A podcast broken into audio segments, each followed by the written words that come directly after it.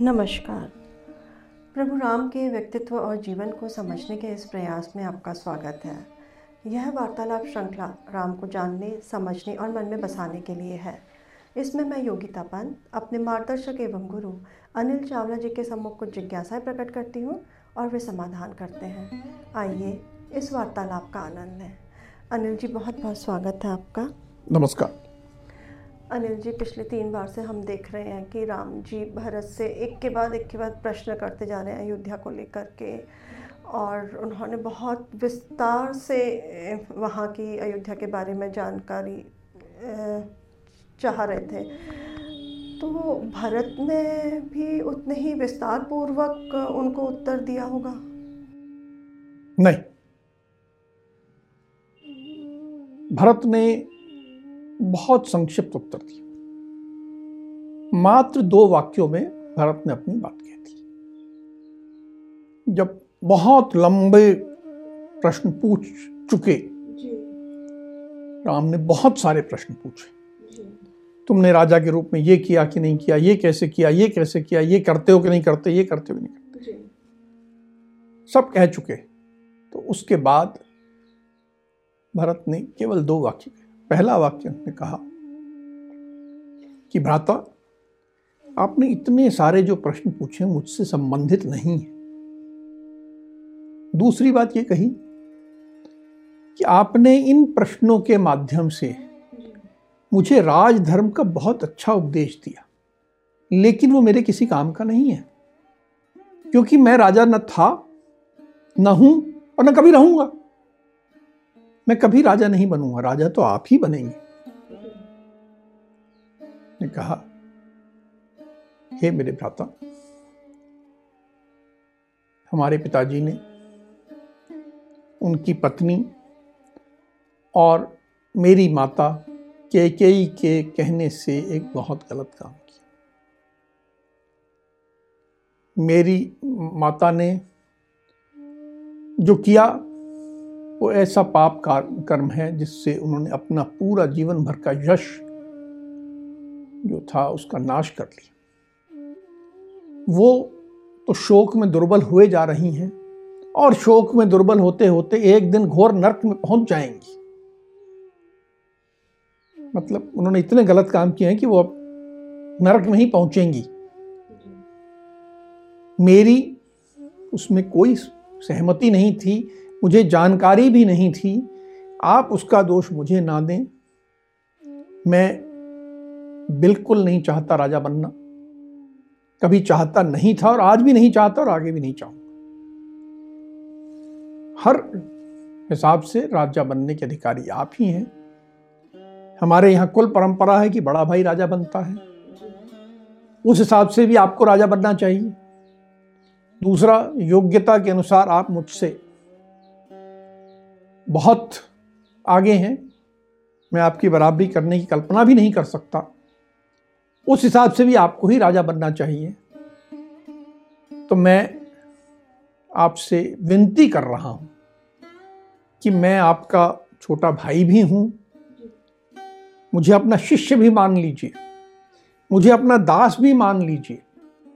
और मुझ पे बस ये कृपा कीजिए कि आज हम सब आए हैं, आप अपना राज्याभिषेक करवा लीजिए।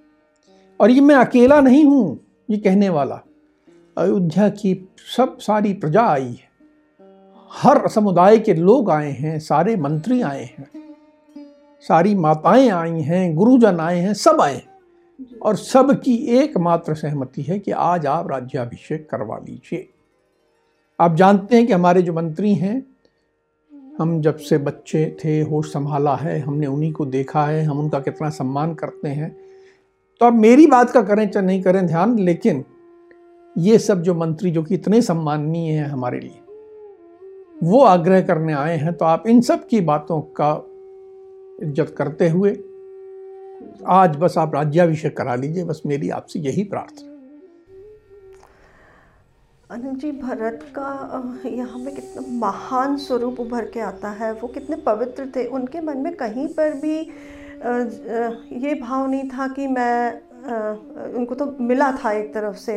कह सकते तोहफा मिल गया था राज्य में। तो पर वो उन्होंने मन में कभी आया नहीं कि मैं राजा बनूं। और उन्होंने बहुत इतना शुद्ध मन से वो उनके पास गए आग्रह करने के लिए। फिर राम जी ने क्या कहा भरत का ये सुन करके राम ने जो उत्तर दिया वो भी बहुत बहुत शिक्षाप्रद उन्होंने उठे भरत को गले लगाया क्योंकि भरत बहुत भावुक हो गए थे रोने लग गए थे बात कहते हुए। उसको गले लगाया, बोले, तू रो मत। मैं तुझमें कोई दोष नहीं देखता हूँ। ये जो कुछ हुआ, इसमें तेरा कोई दोष नहीं है। और तो ऐसे दोषी भाव से क्यों बात कर रहा है? मत कर। पर मुझे एक बात बताओ। तूने भी उसी गुरु से शिक्षा ली है। तो ये बता कि जो कुलीन व्यक्ति होता है, यहाँ कुलीन से अर्थ है, कुल के हिसाब से जो परिवार को साथ लेके चलने जो परिवार में रहने के योग्य हो परिवार में की परंपराओं का पालन करने वाला परिवार में के गुण वाला हो। एक कुलीन व्यक्ति एक चरित्रवान व्यक्ति एक यश की चाह करने वाला व्यक्ति एक सत्य के मार्ग पर चलने वाला व्यक्ति। क्या राज्य के मोह में राज्य के लालच में इस तरह का पाप कर्म कर सकता है? तुम ही बताओ मुझे। उस पर प्रश्न लगाया। फिर बोले कि मैं तुझमें कोई दोष नहीं देखता। लेकिन तुझे माता के बारे में ऐसे कठोर वचन नहीं कहने चाहिए।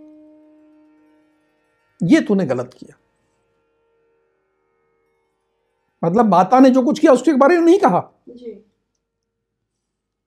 किस बारे में कहा? कि तूने जो माता के बारे में कठोर वचन कहे हैं ये तूने अज्ञानतावश किया है। ये तेरी प्रकृति नहीं है। ये भरत नहीं हो सकता जो तेरे कठोर वचन बोल रहा है।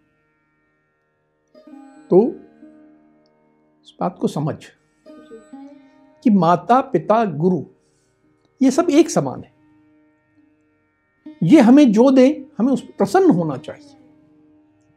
हमें उसमें से दोष निकालने का काम नहीं करना चाहिए। हमारा काम उसमें दोष ढूंढना या उस पर जजमेंट करना या निर्णय करना, ये हमारा काम नहीं है। मुझे जो मैं यहाँ आया हूँ, पिता के वचन का पालन करने के लिए, माता ने आज्ञा दी तो इसलिए मैं आया हूँ। उन्होंने मुझे ये दिया है, और तुम्हें राज्य संभालने की ज़िम्मेदारी दी है। तो उचित ये होगा कि तुम राज्य को संभालो और मैं वन में वास करूँ। हमें दोनों को,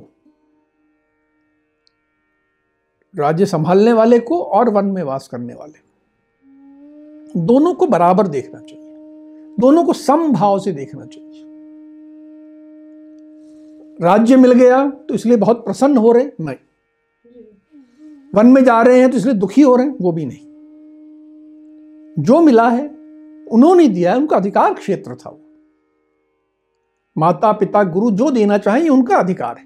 और जो वो दे, उसे सहर्ष स्वीकार करना है। उसमें दोष नहीं निकालना है। उसमें एक में प्रसन्न हो जाना, दूसरे में दुखी हो जाना, ये भी ठीक नहीं है। अब देखिए, यहाँ पर राम वो स्थित, प्रज्ञ वाली स्थिति को है। कि वो दोनों को बराबर तोड़ रहे हैं। ना एक में खुशी ना एक में दुख। उनके लिए वन में रहना और राज्याभिषेक करवाना दोनों बराबर है। न किसी में प्रसन्नता है ना कोई दुख ये राम की महानता है। वो ये नहीं कहते कि मेरे साथ अन्याय तो हो गया है पर ठीक है मैं रह रहा हूँ तो मैं इसको सह लूँगा तो बुरा मत बात नहीं ऐसा नहीं कहा। उन्होंने कहा, ये मुझमें इसमें भी उतनी ही प्रसन्नता है जितना राज्य में। वो एक ज़िम्मेदारी है, ये एक ज़िम्मेदारी है, दोनों जिम्मेदारियों का निर्वहन कर रहे हैं और यही धर्म का मार्ग है, इसको हम पालन करना। इसमें और किसी विचार की कोई आवश्यकता नहीं है। अनिल जी, आपने एक बहुत सही बात कही कि हम, जो हमें शिक्षा लेनी चाहिए मन में कटुता नहीं लानी चाहिए। राम जी को चौदह वर्ष का वनवास मिला और उसके बावजूद भी उनके मन में ना तो भरत के प्रति कुछ कटुता थी और ना माता के कई के प्रति। तो ये बिल्कुल। बहुत शिक्षाप्रद है हम सबके लिए। अब जब राम ने ये बात कही इतना धर्म के बारे में बता दिया तो भरत ने क्या कहा फिर? अब भरत देखिए भरत की इच्छा थी कि उनको ले जाना। जी। अब राम के तर्क का जवाब देना तो भरत के लिए संभव नहीं था। तब तो उन्होंने दूसरी बात कही अब उन्होंने व्यक्तिगत धर्म की बात नहीं कही। उनका भ्राता आप को अयोध्या के लिए और कुल के हित के लिए अपना राज्याभिषेक करा लेना चाहिए। यह अति आवश्यक है। अयोध्या की परिस्थितियाँ जो है, उसको समझते हुए आपको राज्याभिषेक करवाना चाहिए। मैं बहुत छोटा हूँ, मैं उस योग्य भी नहीं हूँ, मेरे में उतना क्षमता नहीं है, योग्यता नहीं है। और ये पहले की बात और थी, अब परिस्थितियाँ बदल गई हैं। हमारे पिताजी, महाराज, वो उनका स्वर्गवास हो गया है, वे अगले लोग को प्रस्थान कर गए हैं। मैंने और भ्राता शत्रुघ्न ने उन्हें जलांजलि दे ली है। उनके सब जो अंतिम क्रियाक्रम थे, वो पूरे कर लिए हैं। अब आप इसे अपनी ज़िम्मेदारी समझिए और पिता को जलांजलि दीजिए और उसके बाद राज्याभिषेक कराइए। आपका जलांजलि देना अत्यंत आवश्यक है क्योंकि आप उनके प्रिय पुत्र थे। वो आप ही को याद करते हुए हम्म, धीरे धीरे शोक में डूबते चले गए और बस आपका नाम लेते हुए ही स्वर्ग को गए हैं। इसलिए आपका दिया हुआ जल उन्हें बहुत प्रिय होगा। तो आप उन्हें जलांजलि दें और उसके बाद अपना राज्याभिषेक करें। ये अभी तक तो मुझे लगता है कि यहाँ पे पिताजी के मृत्यु का समाचार अभी तक नहीं दिया गया था। नहीं दिया गया अभी दिया अब है। पहली बार दिया पहली बार दिया। तो राम जी के लिए तो ये बहुत ही कहते हैं आघात था। हाँ हुआ होगा। उन कैसे उन्होंने प्रतिक्रिया दी अपनी? बिल्कुल वो बहुत चक्के रह गए कि ये क्या हो गया? ऐसा लगा जैसे कि उनके ऊपर कोई वज्र गिर गया है कोई बिजली गिर गई है वो अचेत हो गए कि ये क्या कह दिया तुमने? पहले तो बड़े एक पूरे दम से जवाब दे रहे थे। अब उनकी बोलती बंद हो गई। बोले ये क्या कहा? पहले चुप हो गए। जैसे अचेत हो गए उनकी चेतना गुम हो गई और फिर रोने लगे। और बोलने लगे ये भरत तुम क्या कह रहे हो? अब मेरे को अयोध्या आने का क्या मतलब रह गया? मैं चौदह वर्ष बाद भी अयोध्या में आऊँगा तो कौन मेरे सिर पे हाथ फेरेगा?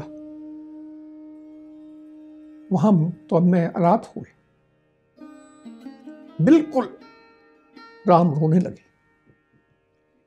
डूब गए। विलाप करने लगे।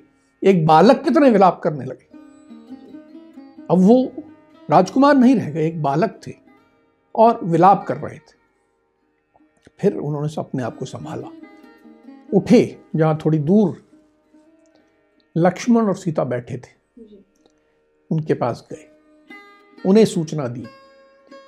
सीता को कहा कि अब तुम्हारे ससुर नहीं रहे। और लक्ष्मण को कहा कि भ्राता अब तुम भी पितृविहीन हो गए तो वो भी रोने लगे। सब तरफ़ एक रोने का वातावरण हो गया। सब तरफ़ गम का, का वातावरण हो गया। और अब सब तरफ़ गम का वातावरण होने के बाद सब रोने लगे फिर राम को ध्यान आया कि मुझे भरत ने कुछ और भी कहा है। मुझे जलांजलि देनी। तो उन्होंने फिर राम जी ने और लक्ष्मण जी ने जलांजलि दी होगी पिंडदान किया होगा। बिल्कुल। अब राम जी ने लक्ष्मण को कहा कि हमारे पिता स्वर्ग को प्रस्थान कर गए। अब मुझे उनको जलांजलि देनी। हम लोग सब मंदाकिनी की ओर चले। मंदाकिनी नदी वहीं पास बहती थी और कहा कि, सीते, तुम सबसे आगे चलोगी। उसके पीछे, तुम्हारे पीछे लक्ष्मण और सबसे पीछे मैं चलूँगा। और हम सब मंदाकिनी के तट पे जाके ये जलांजलि देने का कार्यक्रम करेंगे। एक छोटी सी बात यहाँ ध्यान देने की है इस दुख की पूरी बात बात में। सबसे आगे कौन चल रहा है? सीता। आज के युग में भी स्त्री को इतना महत्व कि जलांजलि देने में बहू का स्थान सबसे आगे है। उसके पीछे भाई है और उसके पीछे व्यक्ति राम स्वयं है। तो अपने परिवार को आगे और फिर पीछे। इस रूप में उन्होंने चलने की तैयारी की। सुमंत्र। जी। महाराज दशरथ के सारथी जो परिवार के बहुत निकट थे राम के कहीं ना कहीं सम्माननीय थे प्रिय थे उन्होंने बच्चे की तरह ने संभाला था। उन्होंने राम को उठाया सहारा दिया। इस दुख की घड़ी में अपने का सहारा बहुत महत्वपूर्ण होता। है और सब भाई साथ चले। मंदाकिनी के किनारे जलदान, पिंडदान करने के लिए। अनिल जी, जब हम श्राद्ध करते हैं अपने घर में तो पंडित जी एक बहुत लंबी चौड़ी लिस्ट लिस्ट पकड़ा देते हैं कि ये सामग्री चाहिए, ये सब का, कर्म करने के लिए। तो वहाँ पे तो ऐसा कुछ नहीं था वहाँ पे सामग्री। कहाँ से लाते? वो तो जंगल में थे। तो उन्होंने फिर कैसे किया पिंडदान? आज के युग में हम सोचते हैं कि पूजा करने के लिए ये चाहिए ये चाहिए चाहिए। एक लंबा कई पंडित तो प्रिंटेड लिस्ट बना के रखते हैं जैसा पाँच हज़ार रुपये की सामग्री आएगी या दो हज़ार की आएगी। नहीं। एक बहुत मूलभूत सिद्धांत यहाँ है। और मूलभूत सिद्धांत ये है कि जो हम खाते हैं वही हमारे देवता खाते हैं।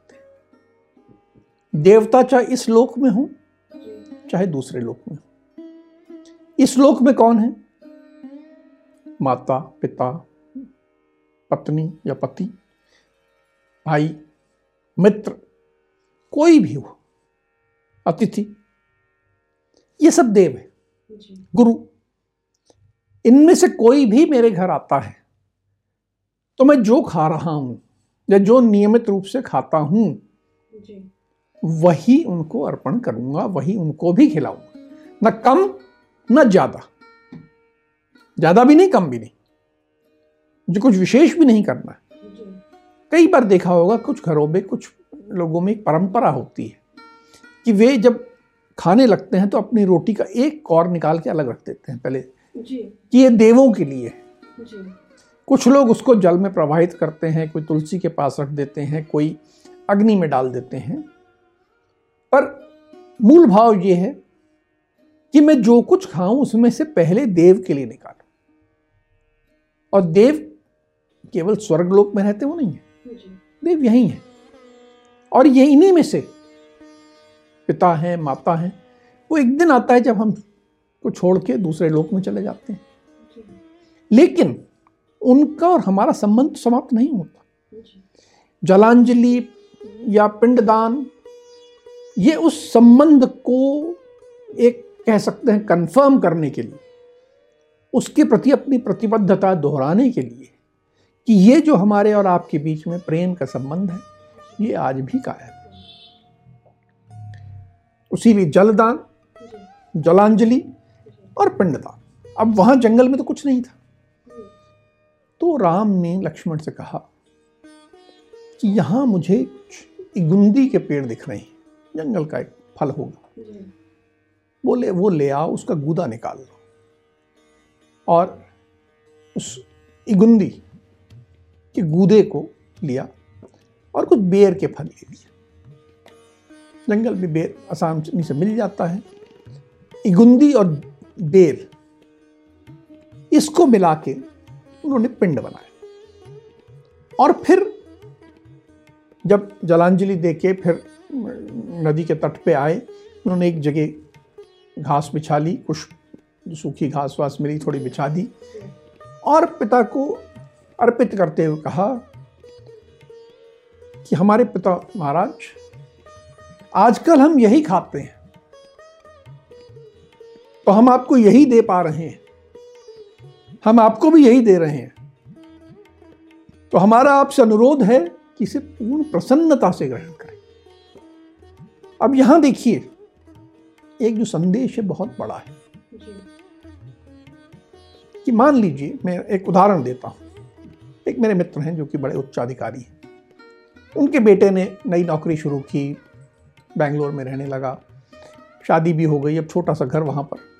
यहाँ तो पिता के घर में तो नौकर चाकर बड़ा विस्तृत भोजन बने। वहाँ बेंगलोर में एक छोटा सा घर एक कमरे रसोई का घर और दोनों पति पत्नी नौकरी करने वाले। अब ये माता पिता वहाँ गए अपने बेटे के पास। मान लीजिए वहाँ पर खाना तो साधारण था जैसा यहाँ नौकर बनाते हैं पूरा विस्तृत बनता है दो सब्ज़ियाँ बन रही हैं चा, चावल हैं रोटी है दाल है मीठा है साथ में पहले सूप भी है सब व्यवस्थित पूरा है। वहाँ तो ऐसा सब कुछ नहीं है। तो क्या करना चाहिए माता पिता को? क्या मुँह बनाना चाहिए? या ये कहना चाहिए हम तो तुम्हारे घर नहीं आएँगे भाई देखो हमसे ये सबने ऐसे सूखा सूखा नहीं खाया जाता। नहीं। प्रेम से कोई मुझे कुछ भी अर्पित करता है मेरा पुत्र जो खा रहा है वही अर्पित करेगा। उससे ज़्यादा मैं अपेक्षा भी नहीं करूँगा। जो खा रहा है वही मुझे भी खिला रहा है तो ये मुझे आनंदित होना चाहिए। यही प्रेम भाव है। और ये नियम इस लोक में भी है और इस लोक से आगे चले जाने के बाद भी। तो राम लक्ष्मण ने भी अपने पिता को ये पिंड अर्पित किया। पहले जलांजलि दी, फिर ये पिंड अर्पित किया कि ये जो जंगली फल का गुदा और बेर का बना पिंड है, ये आप सहर्ष स्वीकार कीजिए। जी अनिल जी आपने बहुत अच्छी बात बताई कि परिस्थिति के अनुसार जैसा संभव हो वैसा करना चाहिए प्रेम पूर्वक प्रेम का महत्व है। जी अब वहाँ पे माताएँ और गुरु वशिष्ठ और अन्य लोग भी आए हुए थे जो कि भरत के साथ नहीं गए थे। तो अब राम जी से मिलने के लिए ये सब भी वहाँ पहुँच गए होंगे। क्या हुआ कि जब इन्होंने पिंडदान कर लिया नदी के तट से पुनः अपने आश्रम के पास आए। वहाँ चारों खड़े हो गए, चारों भाई। और रोने लगे। एक दूसरे के गले के बहुत ज़ोर कर रोने लगे। उनकी रोने की आवाज़ उस बियावान जंगल में गूंजने लगी। नीचे जो सैनिक थे, माताएँ थी, गुरु थे, सबको आवाज़ रोने की सुनाई दी। जंगल में और कोई आवाज़ नहीं, केवल लोग चार लोग रो रहे हैं बड़ी ऊँची आवाज़ से। तो ये सब दौड़े। चलो वहीं हम भी चलें। निश्चय ये मिल गए हैं इनकी बात हो गई ये लोग रो रहे हैं अब हमें चलना चाहिए। हम्म, माताओं को लगा कि हमारे बच्चे रो रहे हैं तो हमें तो जाना ही चाहिए। तो बाकी लोग भी चले सारे प्रजा के लोग जो थे वो भी आए। और ये माताएँ गुरु वशिष्ठ के साथ धीरे धीरे चलते हुए ये तो उम्र इनकी ज़्यादा थी धीरे धीरे आई। पहले मंदाकिनी के तट पे आई। इन्होंने वो पिंड देखा। तो पिंड देखते ही माताएँ बहुत विचलित हो गई। कौशल्या, माता कौशल्या और सुमित्रा दोनों ने पिंड देखा और कहा माता कौशल्या ने कि लोग ठीक कहते हैं। व्यक्ति जो स्वयं खाता है, वही अपने देवताओं को अर्पित करता है। देखो, महाराज ने अपने जीवन में क्या क्या खाया? कितने सुख भोगे? और आज जब वो अगले लोक को जा चुके हैं तो उनका बड़ा बेटा उन्हें ये अर्पित कर रहा बड़ी दुखी हुई, रोने लगी। इस बात से दुखी थी कि आज हमारा बेटा ये खा के जी रहा है। उन्होंने उसमें दोष नहीं देखा? हाँ। इतने सुख सुविधा में रह रहा था और, और आज जिस रह रह रहा है तो उसे दुखी हुई फिर वो चल के वहाँ पहुँची। वहाँ पहुँच के सब लोग बड़े भावुक उनसे मिले। हम्म, सब रो रहे थे दुखी हो रहे थे। रात हो गई वहीं बैठे रहे। पूरी रात उनकी वैसे ही रोते हुए गुजरी। और बस एक दूसरे को दिलासा देना एक दूसरे के साथ। उस समय ये राज्य राज्य के बारे में या ऐसी बारे में बात करने का समय नहीं था। रात भर केवल रोना, दुख, उसमें वो समय उनका पूरा जी, अनिल जी, अब सब एकत्रित हो गए थे एक जगह पे। अब उसके बाद क्या हुआ? उस, वो हम अब अगली कड़ी में आपसे जानेंगे। अब आज की चर्चा को हम यही विराम देते हैं। अगली कड़ी में राम के जीवन से जुड़े कुछ अनछुए पहलुओं के साथ हम दोनों फिर उपस्थित होंगे। राम राम राम राम